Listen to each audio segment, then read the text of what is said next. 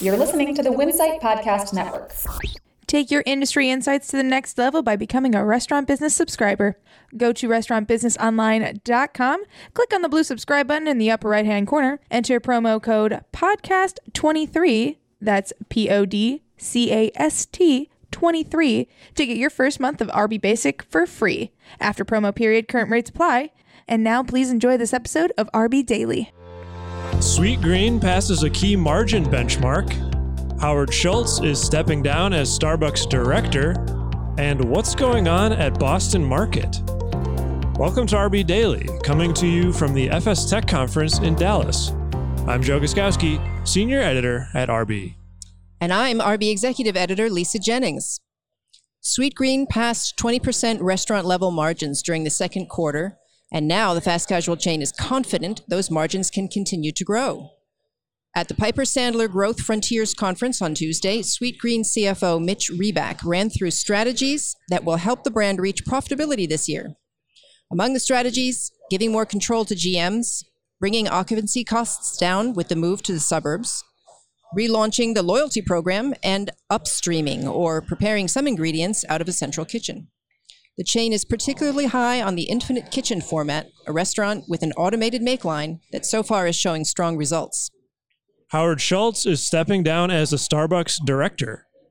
The company's long term, on again, off again CEO, who stepped down from an interim chief executive position in March, stepped down from the company's board on Wednesday. Starbucks said it was part of a planned transition. Wei Zhang, a former longtime executive with the B2B company Alibaba, was elected director and will take that position on October 1st.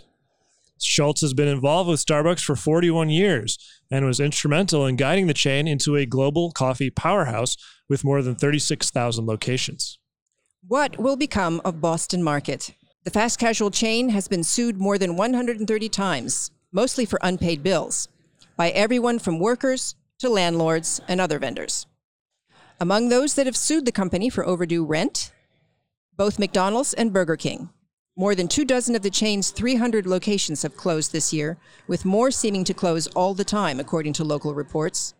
Workers in at least three states have sued the company for unpaid wages.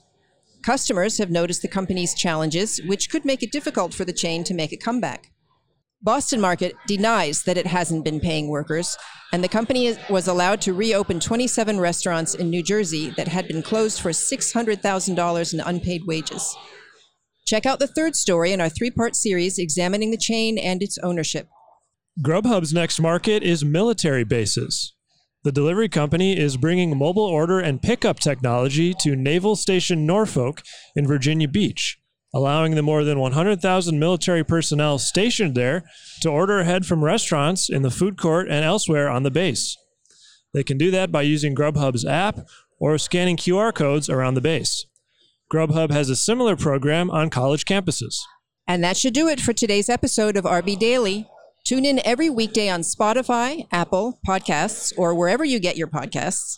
I'm Lisa Jennings. And I'm Joe Guszkowski. Have a great day.